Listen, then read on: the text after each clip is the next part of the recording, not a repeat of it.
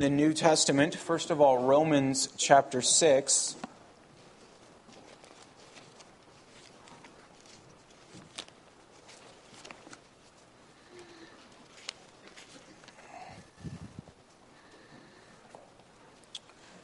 Romans 6, verses 1 through 14. Both of the uh, scripture readings this afternoon are tied to the theme of Christ's resurrection and why Christ's resurrection matters. Uh, so, first, Romans 6, verses 1 through 14. What shall we say then? Are we to continue in sin that grace may abound? By no means. How can we who died to sin still live in it?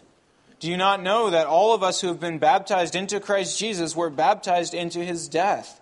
We were buried, therefore, with him by baptism into death, in order that just as Christ was raised from the dead by the glory of the Father, we too might walk in newness of life.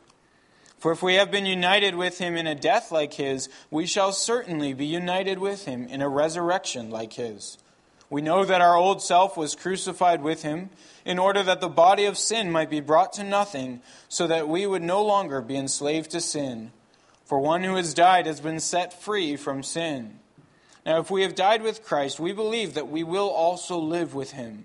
We know that Christ, being raised from the dead, will never die again. Death no longer has dominion over him. For the death he died, he died to sin once for all, but the life he lives, he lives to God. So you also must consider yourselves dead to sin and alive to God in Christ Jesus. Let not sin, therefore, reign in your mortal body to make you obey its passions. Do not present your members to sin as instruments for unrighteousness, but present yourselves to God as those who have been brought from death to life, and your members to God as instruments for righteousness. For sin will have no dominion over you, since you are not under law, but under grace so far from Romans 6. Let's also turn to 1 Corinthians chapter 15. 1 Corinthians 15, a well known chapter uh, dealing with the resurrection of Christ and the resurrection of the dead uh, for those who believe in him. 1 Corinthians 15, now I would remind you, brothers, of the gospel I preached to you, which you received, in which you stand, and by which you are being saved, if you hold fast to the word I preached to you, unless you believed in vain. For I delivered to you as of first importance what I also received that Christ died for our sins in accordance with the Scriptures, that he was buried, that he was raised on the third day in accordance with the Scriptures, and that he appeared to Cephas, then to the twelve. Then he appeared to more than 500 brothers at one time, most of whom are still alive, though some have fallen asleep. Then he appeared to James, then to all the apostles. Last of all, as to one untimely born, he, also, er, he appeared also to me. For I am the least of the apostles, unworthy to be called an apostle, because I persecuted the church of God.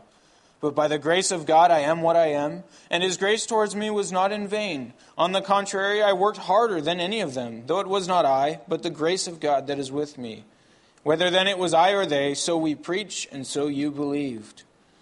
Now, if Christ is proclaimed as raised from the dead, how can some of you say that there is no resurrection of the dead? But if there is no resurrection of the dead, then not even Christ has been raised. And if Christ has not been raised, then our preaching is in vain, and your faith is in vain. We are even found to be misrepresenting God, because we testified about God that He raised Christ, whom He did not raise, if it's true that the dead are not raised. For if the dead are not raised, not even Christ has been raised. And if Christ has not been raised, your faith is futile, and you are still in your sins then those who have fallen asleep in Christ have perished. If in Christ we have hope in this life only, we are of all people most to be pitied. But in fact, Christ has been raised from the dead, the firstfruits of those who have fallen asleep. For as by a man came death, by a man has come also the resurrection of the dead. For as in Adam all die, so also in Christ shall all be made alive. But each in his own order Christ the firstfruits, then those at his coming uh, then at his coming, those who belong to Christ. and Then comes the end, when he delivers the kingdom to God the Father, after destroying every rule and every authority and power. for he must reign until he has put all his enemies under his feet. The last enemy to be destroyed is death. For God has put all things in subjection under his feet. But when it says all things are put in subjection, it is plain that he is accepted uh, who put all things in subjection under him.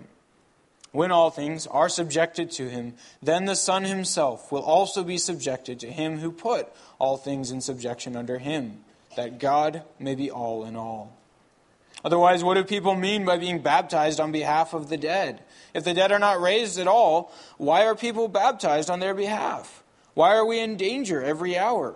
I protest, brothers, by my pride in you, which I have in Christ Jesus our Lord. I die every day. What do I gain if, humanly speaking, I fought with beasts at Ephesus?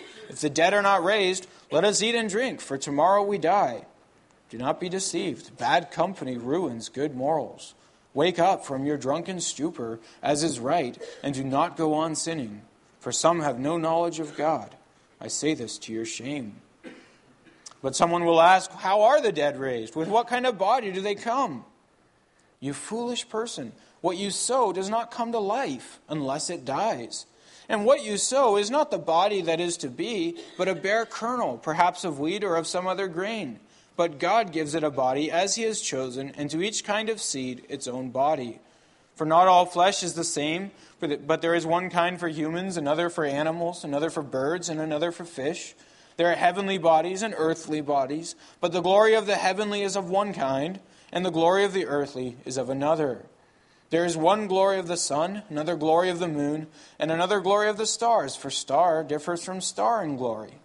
So it is with the resurrection of the dead. What is sown is perishable, what is raised is imperishable. It is sown in dishonor, it is raised in glory. It is sown in weakness, it is raised in power. It is sown a natural body, it is raised a spiritual body. If there is a natural body, there is also a spiritual body. Thus it is written The first man, Adam, became a living being, the last Adam became a life giving spirit. But it is not the spiritual that is first, but the natural, and then the spiritual. The first man was from the earth, a man of dust. The second man is from heaven. As was the man of dust, so also are those who are of the dust. And as is the man of heaven, so also are those who are of heaven. Just as we have borne the image of the man of dust, we shall also bear the image of the man of heaven. I tell you this, brothers flesh and blood cannot inherit the kingdom of God nor does the perishable inherit the imperishable. Behold, I tell you a mystery. We shall not all sleep, but we shall all be changed in a moment, in the twinkling of an eye, at the last trumpet. For the trumpet will sound, and the dead will be raised imperishable, and we shall be changed. For this perishable body must put on the imperishable, and this mortal body must put on immortality. When the perishable puts on the imperishable, and the mortal puts on immortality, then shall come to pass the saying that is written Death is swallowed up in victory. O death, where is your victory? O death, where is your sting?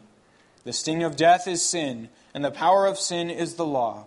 But thanks be to God who gives us the victory through our Lord Jesus Christ. Therefore, my beloved brothers, be steadfast, immovable, always abounding in the work of the Lord, knowing that in the Lord your labor is not in vain. So far, the Word of God.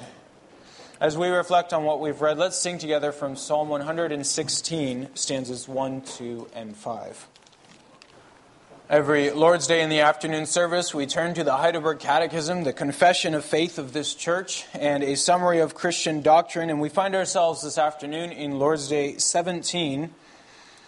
That's on page 531 of your books of praise. There, the question we are presented with is how does Christ's resurrection benefit us? First, by his resurrection, he has overcome death so that he could make us share in the righteousness which he had obtained for us by his death. Second, by his power, we too are raised up to a new life. Third, Christ's resurrection is to us a sure pledge of our glorious resurrection. So far, the Heidelberg Catechism.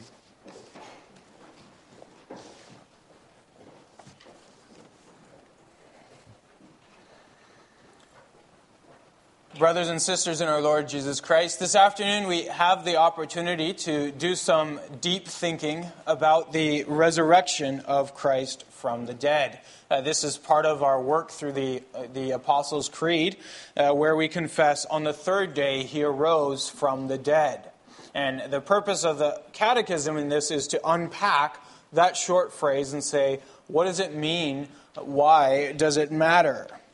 Uh, and, and so we want to ask the question from the outset why is the resurrection of Christ important? Why does it matter? Now, to some of us, that might sound like a question that you don't even need to ask that question. Of course, it matters. Uh, why even ask it? Uh, but in, in fact, it actually very much does need to be asked why do we believe that the resurrection matters? Uh, this is something we should think carefully through. Think about it this way. If you were asked to summarize the gospel message, uh, perhaps a neighbor uh, comes and asks you, Can you tell me what the gospel is all about? Probably most of us uh, would summarize the gospel uh, something like this The gospel is the good news that Jesus Christ died on the cross for our sins, period. Most of us would summarize the gospel something like that. Uh, most of us, when we think about what did Christ do that matters, we think about his death. We don't normally, or at least often, think about his resurrection, at least not in the first place. Uh, and, and moreover, most of you, if you were asked, uh, why does the death of Jesus matter? Most of us would probably, I'll, I'll venture to guess, uh, would probably be able to answer that fairly well. Uh, that if you were asked, why does Jesus' death matter, you could explain that. You could uh, hopefully answer that. Uh, but what if you were asked, why does the resurrection matter? Well, perhaps most of us would struggle more with that question uh, uh, to, to answer that uh, with, with confidence. Here's why it matters. And yet, here's the clincher. When the apostles uh, and the early Christians spoke of the gospel message, they actually spoke of the resurrection at least as often, if not more often, than they spoke of the death of Christ. Uh, think about these words from 1 Peter chapter 1, verse 3. Uh, Peter says, uh, introducing the gospel uh, in, in the first words of his letter, Blessed be the God and Father of our Lord Jesus Christ, according to his great mercy, what has he done? According to his great mercy, he has caused us to be born again to a living hope through the resurrection of Jesus Christ from the dead uh, Peter centers his gospel hope on the resurrection. Uh, we might have said, uh, you know, Praise be to, God's, to God for his grace in, in sending Christ to die. Uh, Peter goes to the resurrection. Or, or, listen to this the first words of the letter to the Romans. Romans 1, verse 1 Paul, a servant of Christ Jesus, called to be an apostle, set apart for the gospel of God, uh, which he'll then uh, proceed to explain, which he promised beforehand through his prophets in the Holy Scriptures concerning his Son, who was descended from David according to the flesh, and declared to be the Son of God in power, according to the Spirit of his holiness, by the resurrection from the dead, Jesus Christ our Lord doesn't mention even Christ's death. He goes straight to Christ's resurrection. Or, or, think about what Paul says in 1 Corinthians 15. We read it earlier. Uh, he says, If Christ has not been raised, our faith uh, is in, uh, our preaching is in vain, and your faith is in vain. Uh, the, the early Christians and the apostles centered, grounded their hope on the resurrection. To them, it was absolutely essential to a right understanding of the gospel. Uh, so, with that in mind, then, this afternoon, I want to ask the question why? Why is the resurrection of Jesus so uh, important? What follows from it? Why does our faith rest uh, on it? I want to look at uh, five reasons, explicit reasons given in Scripture for why the resurrection is absolutely essential and why our faith depends upon it. Number one, the resurrection proves that Jesus is the Messiah, the Son of God. Uh, you see this in a number of places in Scripture. Uh, again, Romans 1, verse, verse 4, he was declared to be the Son of God in power, according to the Spirit of holiness, by his resurrection from the dead. The resurrection is God's declaration this is the Messiah, this is the Christ. Uh, this is why it was so important for the apostles when they first preached the gospel to go to the resurrection. Uh, it was the resurrection that turned their life upside down. Uh, when Christ was crucified, the disciples were scattered. When Christ was raised, the disciples were instilled with new courage and faith. Uh, it, it shattered their world because they knew God has done something unique here. God has done something great. Uh, you think of Thomas uh, in, in John chapter 20. When Thomas saw the risen Lord, uh, he falls before him and says, My Lord and my God. Uh, he recognizes something so great has happened here that I can now recognize Jesus as my God. Uh, the resurrection proved to the disciples Jesus is the Messiah, the Son of God. Uh, now, it's certainly true. You might object, well, other people have risen from the dead too uh, in, in Scripture. There are other stories. Uh, there are resusc- resuscitation accounts. Uh, you think of the prophet Elisha raising uh, a young boy from, from the dead, or the Lord Jesus raising Lazarus from the dead. But here's the thing in all of those cases, those were at best a, a temporary uh, resurrection. Uh, they were only resuscitated, they still died again. Uh, they, they did not rise to immortal life. The resurrection of Jesus is absolutely different in that regard. Uh, for, for several reasons. For one, Jesus is the only one who said, I'm going to die and be raised again on the third day, and then actually did it. Uh, that, that's pretty unique uh, that, that Jesus does that. Uh, and the disciples recognize this. He, he said he would rise. Uh, in addition to this, we might think of uh, at the stories of, of the resurrection, there was this great uh, stone in front of the tomb. placed at the entrance, not to mention a, a guard of soldiers around it. And, and Jesus not only rose from death, but an angel of God removed the stone uh, and, and did so in the sight of the guards. That's a unique resurrection. And then finally, most importantly, Jesus, when he rose, he rose never to die again. Uh, he, he, rose glorified. Uh, anyone else who rose before him rose in their mortal fallen bodies, which would yet die again. Jesus rose not just as one who has delayed death, but as one who has overcome death, who's come out the other side.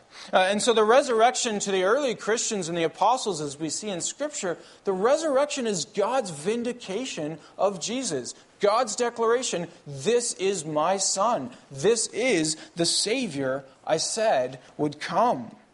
Uh, there were many times, of course, that God had affirmed this at Jesus' baptism, uh, the, God declared from heaven, This is my beloved Son.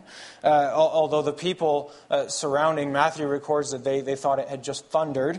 Uh, and then again on the Mount of Transfiguration, as some of the disciples were up, they saw Jesus transfigured uh, on that mountain. And, and there again, God spoke. He said, This is my beloved Son. Listen to him. Uh, and God demonstrated that He was with Jesus all along. Uh, when Jesus died, the rocks split open, and, and there was the uh, centurion and those who were with him who, who saw that and said, Surely this must be the Son of God. Uh, but the most powerful demonstration of Christ uh, uh, of Christ's identity was the resurrection. This is what turned everything on its head. Uh, this is what turned these terrified and, and bewildered disciples scattered uh, around into bold and courageous apostles, uh, who every one of them gave their lives to proclaiming the gospel.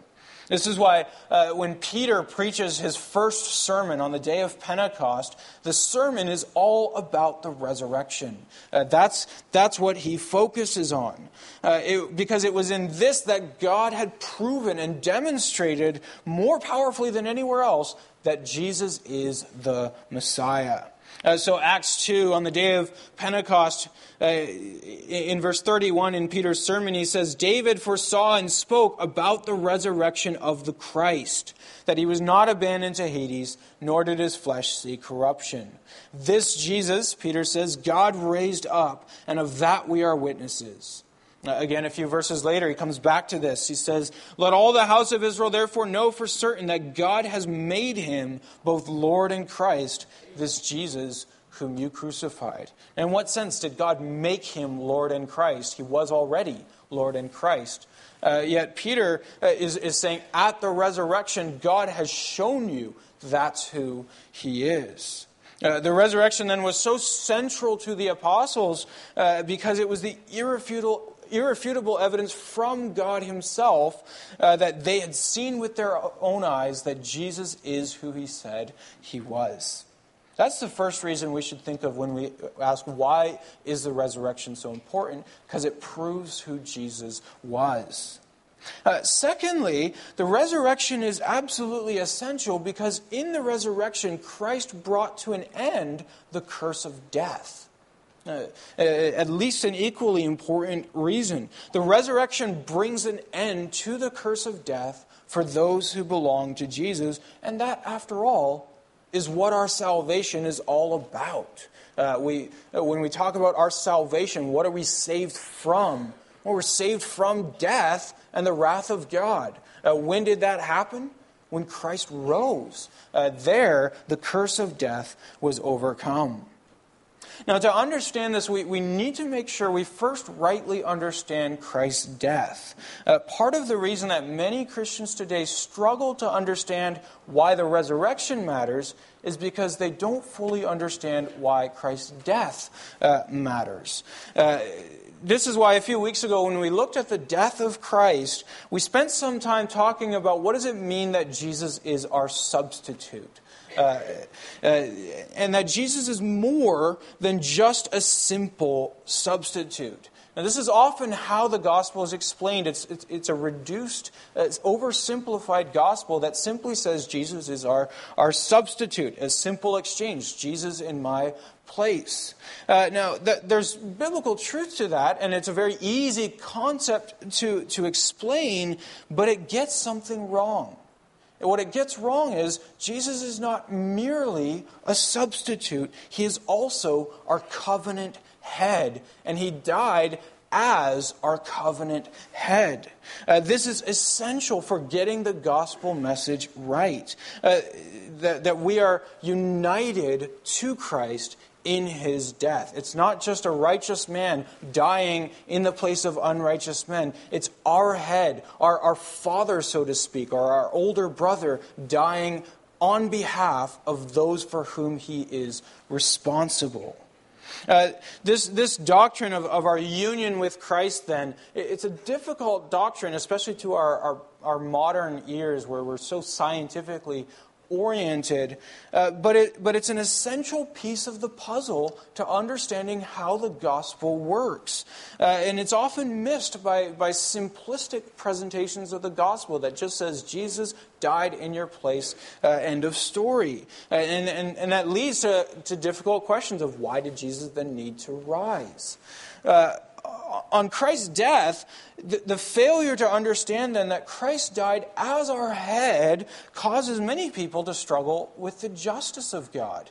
Uh, if you don't see Christ as your head, then, then is it really just for God to punish a, a righteous man in the place of, of uh, unrighteous men. Uh, how is that just? It's a question many, many Christians uh, and even unbelievers struggle with, uh, that, that becomes a barrier to, to accepting the gospel because it seems unjust. Uh, but here's the thing Christ is not just any righteous man, he's not just a righteous stranger. Uh, he is uh, our covenant head, and so responsible for us and worthy to die in our place. Uh, uh, we can understand, for example, a father dying on behalf of his children. Uh, or we can understand a general uh, taking the punishment on behalf of his soldiers, taking responsibility for his soldiers uh, because they're, they're covenantally united together. That makes uh, sense, and that we must understand when it comes to the death of Christ as well. He dies as our head. Uh, and, and, moreover, then, because he's our covenant head, uh, we are also united to him in his death. In other words, as we saw a few weeks ago, Christ's death is our death.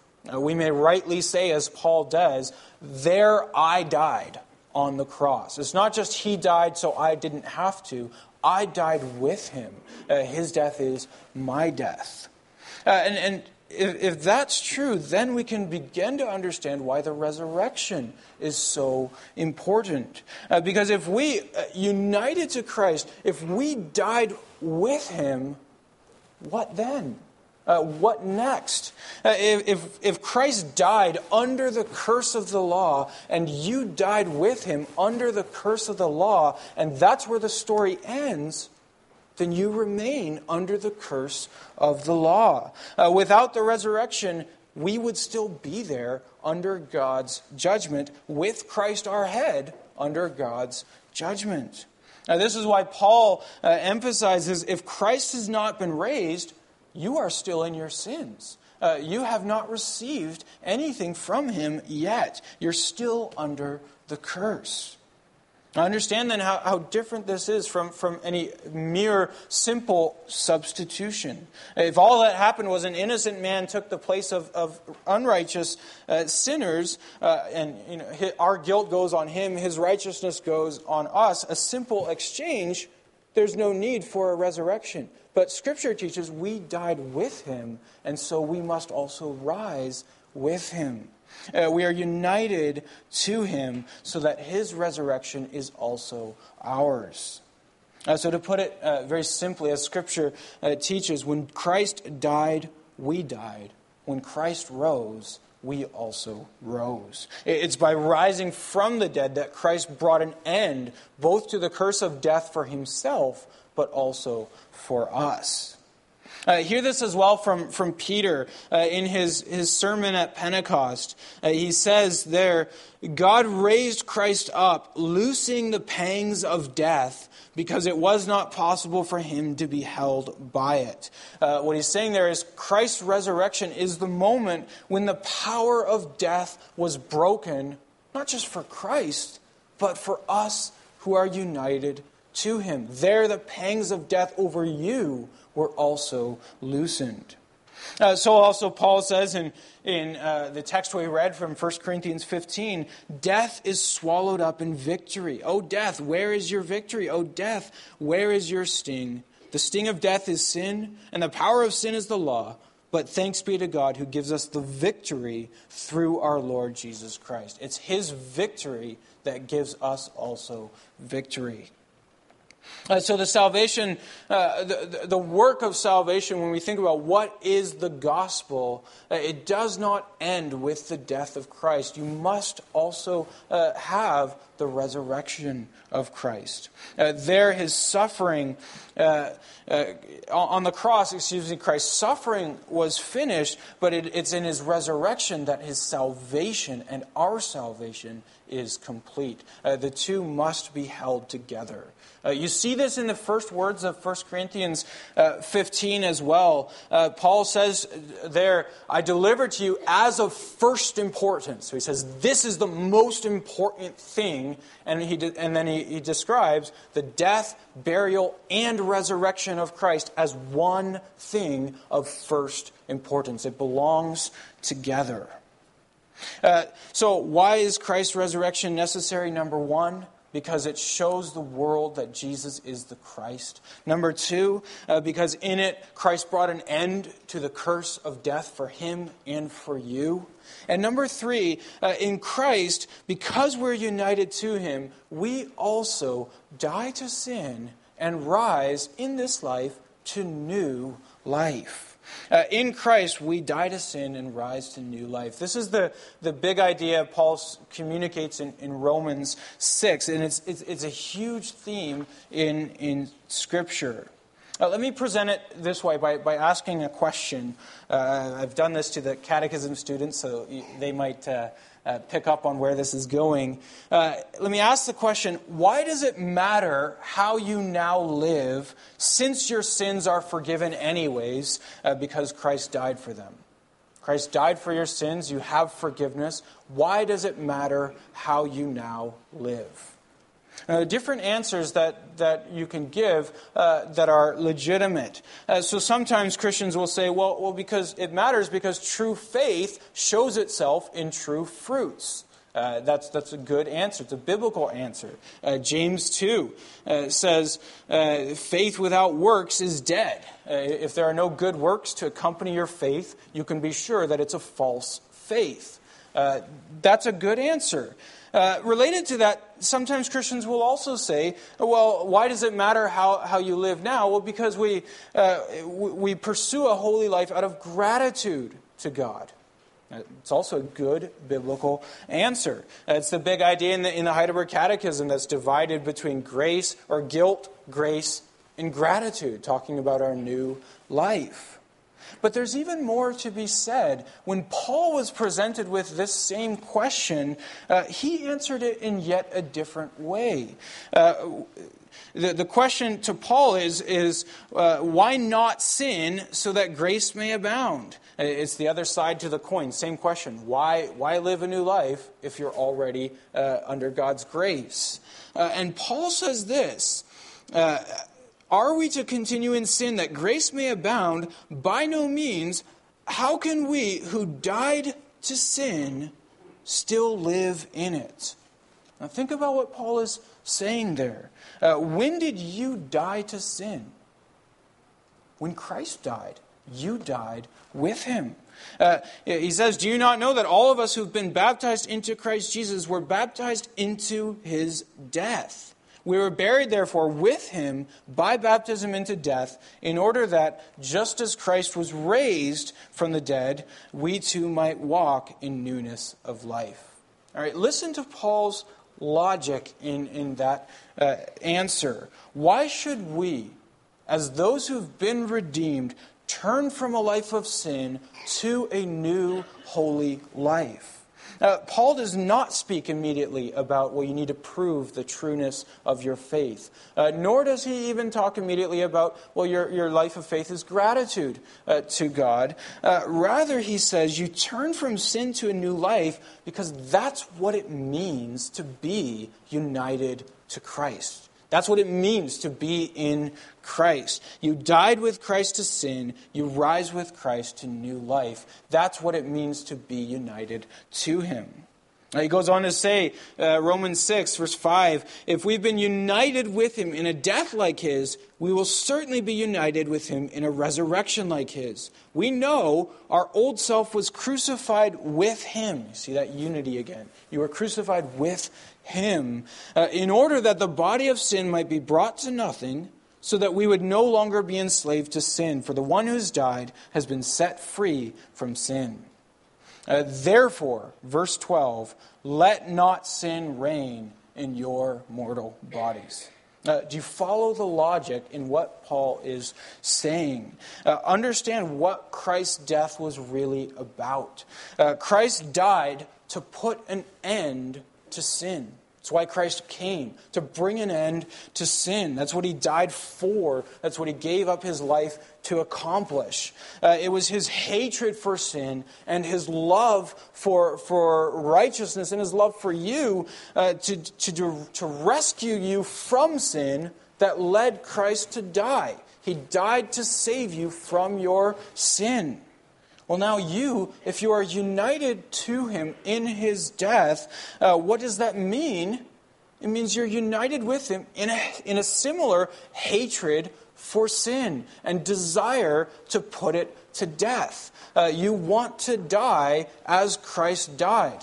Uh, that's what it means to be united to him. It means that you, by his Spirit, now share his hatred for sin. Uh, you too regard your sin as so heinous, as so serious, uh, that Christ had to die for it. Therefore, it's your utmost desire as well to die to it. Uh, therefore, Paul concludes it makes no sense whatsoever for you to say, I'm united to Christ and don't care if I live in sin. You're not then united to Christ because it means to be united to Christ means to, to hate sin and to love righteousness. Uh, Paul applies the exact same logic then to the resurrection. Uh, he says, having died to put an end to sin, Christ then rose from death to new life. And, and what kind of new life?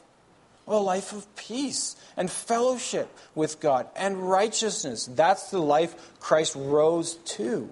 If you are united to Him, that's the life you've risen to a life of peace and fellowship with God. Uh, so you not only hate your sin with, with a holy hatred, united, being united to Christ in that, but you love God's righteousness with a holy love, being united to Christ also in that. Uh, therefore, concludes Paul, that's how we now live. That's what it means to be united to Christ. Now, this is why the Catechism uh, speaks of, of repentance and conversion as the dying of the old nature and the coming to life of the new. You, you die with Christ in his death, you come to life with Christ in his resurrection. I want to point out just a couple of other places in Scripture uh, where, where Scripture teaches this same truth so that we, we would appreciate how, how foundational this is to, to our faith. Uh, Romans 8, verse 10, Paul says, If Christ is in you, there's our, our, our spiritual union with him. If Christ is in you, then although the body is dead because of sin, the spirit is life because of righteousness. If the spirit of him who raised Jesus from the dead dwells in you, then he who raised Christ from the dead will also give life to your mortal bodies through his spirit who dwells in you. Uh, you're united in Christ's resurrection. Just as God raised him, God also raises you even now in this life, to that new, holy, righteous life to which Christ himself rose. Uh, Ephesians 2 as well, verse 1 uh, You were dead in the trespasses and sins in which you once walked. Uh, but God, being rich in mercy, because of the great love with which He loved us, even when we were dead in our trespasses, made us alive together with Christ. You see that union with Christ? Made us alive together with Christ. By grace you've been saved, and raised us up with him, and seated us with him in the heavenly places in Christ Jesus. Do you see our union with Christ and the impact it makes on our life here and now? Uh, just one more Colossians 2, verse 12. He says, You have been buried with him in baptism, in which you were also raised with him through faith in the powerful working of God. Uh, God made you alive together with him, having forgiven our trespasses, canceling the record of debt that stood against us, and nailing it to the cross. Uh, our, the Christian life flows out of uh, an understanding of union with Christ in his death and in his resurrection. Uh, that becomes the centerpiece, not just for our salvation, for our, uh, our hope, but also for our life. Our life is a union with Christ in his death to sin and a union with Christ in his rising to new life. Uh, indeed, in the next verse in Colossians, Paul says, If then you've been raised with Christ, seek the things that are above, where Christ now is, seated at the right hand of God. Uh, knowing what Christ has risen for, we fix our eyes on that, and we know we're united to Christ in that. So, do you hear that, brothers and sisters? You have died with Christ. Praise be to God. The old you, the you you would once be, uh, once have been, that you would be apart from Christ, has died. Now, I know it's still kicking around, the, the, you know, the twitches of a, of a dead body uh, that's not quite limp yet. Uh, that old nature is, is still there in us, uh, but you have nonetheless died to Christ. That old nature will not last forever. It's on its way out, and you've risen to new life. There's a new creation in you that you are uh, in Christ. Just as you died with Christ, you rose with Christ to new life. I want to give one more reason, uh, reason number four, why the resurrection is absolutely critical. We're almost uh, done here. Uh, reason number four, uh, very briefly, it's the living Christ who sends his Spirit, not the dead Christ. It's the living Christ who sends his Spirit, who builds his church, and who calls sinners to repentance. Uh, if all Christ had done was die for our sins, uh, to pay the penalty our sins deserve, uh, though that is, of course, a great accomplishment, it would do us no good if Christ was not alive afterwards to send his Spirit uh, to us to bring us to repentance and faith. Uh, this is uh, what the Catechism is referring to when it says, uh, by his resurrection, he has overcome death to make us share in the righteousness which he ob- obtained for us by his death. Christ needs to be alive to do that, to communicate his benefits, his grace to us. Christ must be alive uh, to do that. Uh, Peter says it this way uh, in, in his sermon on Pentecost uh, This Jesus God raised up, of that we are witnesses, being therefore exalted at the right hand of God, and having received from the Father the promise of the Holy Spirit, he has poured out this, the Holy Spirit, that you yourselves are seeing and hearing. Uh, that can only happen if Christ is risen, if Christ is alive. Christ rose, in other words, in order to reign, and he reigns by his word and spirit, uh, which come from the living Christ.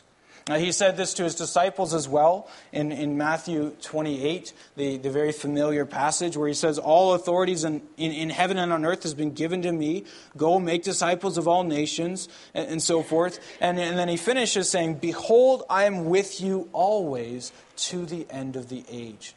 Those are the words of a risen Christ. The, the risen Christ is with us. If Christ was dead, he could not be with us as we carry out the Great Commission.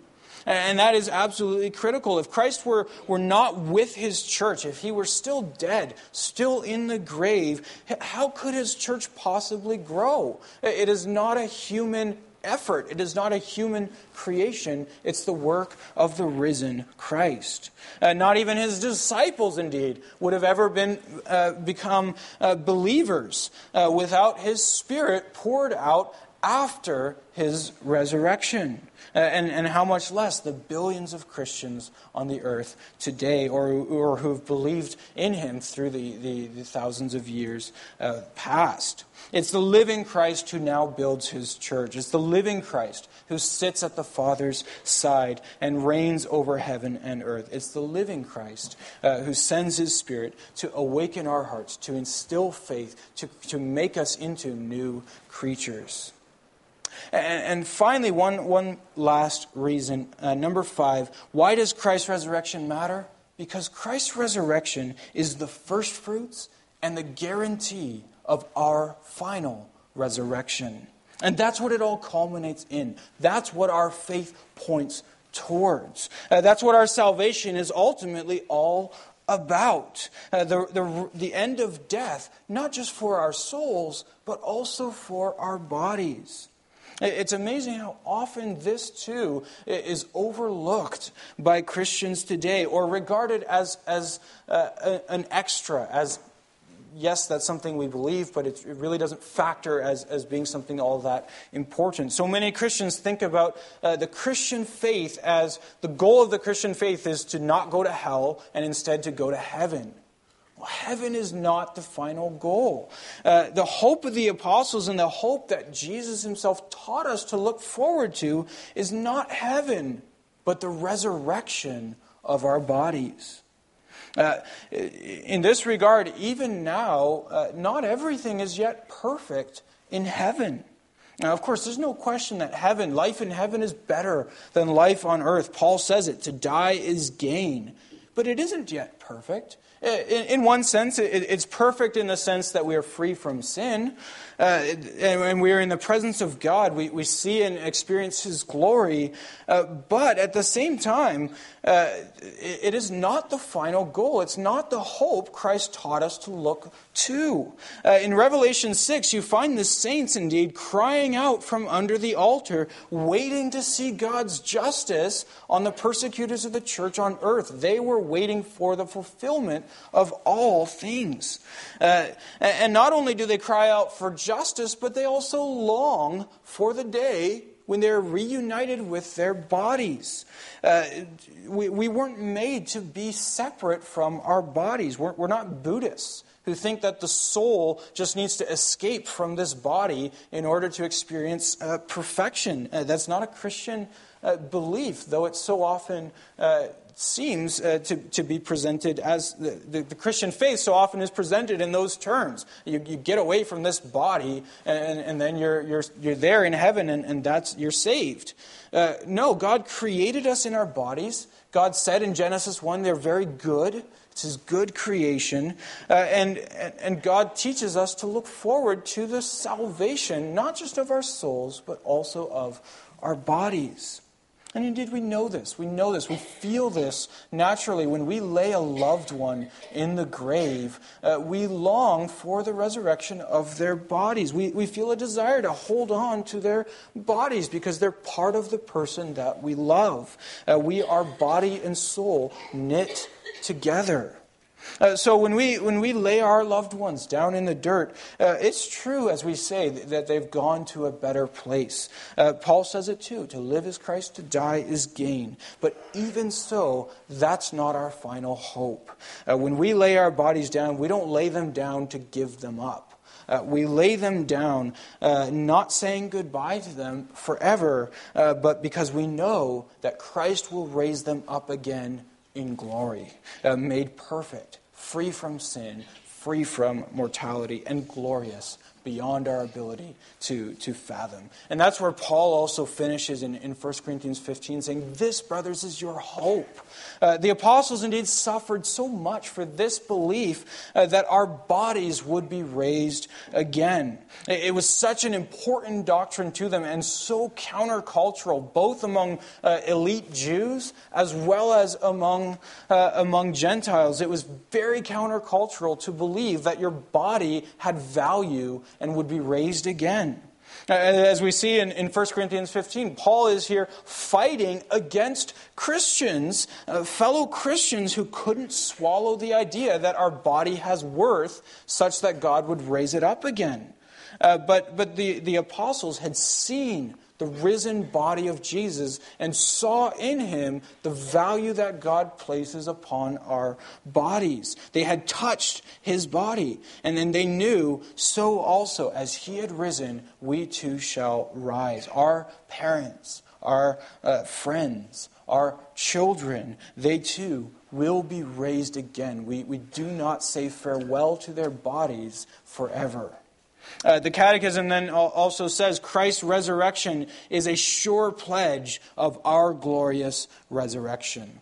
Uh, that's based on what Paul says in, in, in 1 Corinthians 15, verse 20, that Christ is the, the first fruits of our resurrection, the first fruit to have been gathered as a sign that more fruit is coming. If Christ was raised in his body and we know we are united to him, we are united to him then, not just in spirit, but also in body. Our bodies will also be raised and they will be raised glorious. Uh, it's, a, it's an amazing metaphor that Paul uses when he speaks of planting these, these seeds, these kernels, these grains. Uh, he says in verse 37 What you sow into the ground is not the body that is to be, but you sow a bare kernel, uh, whether it's wheat or some other grain. But God gives it a body as he has chosen to each seed its own body.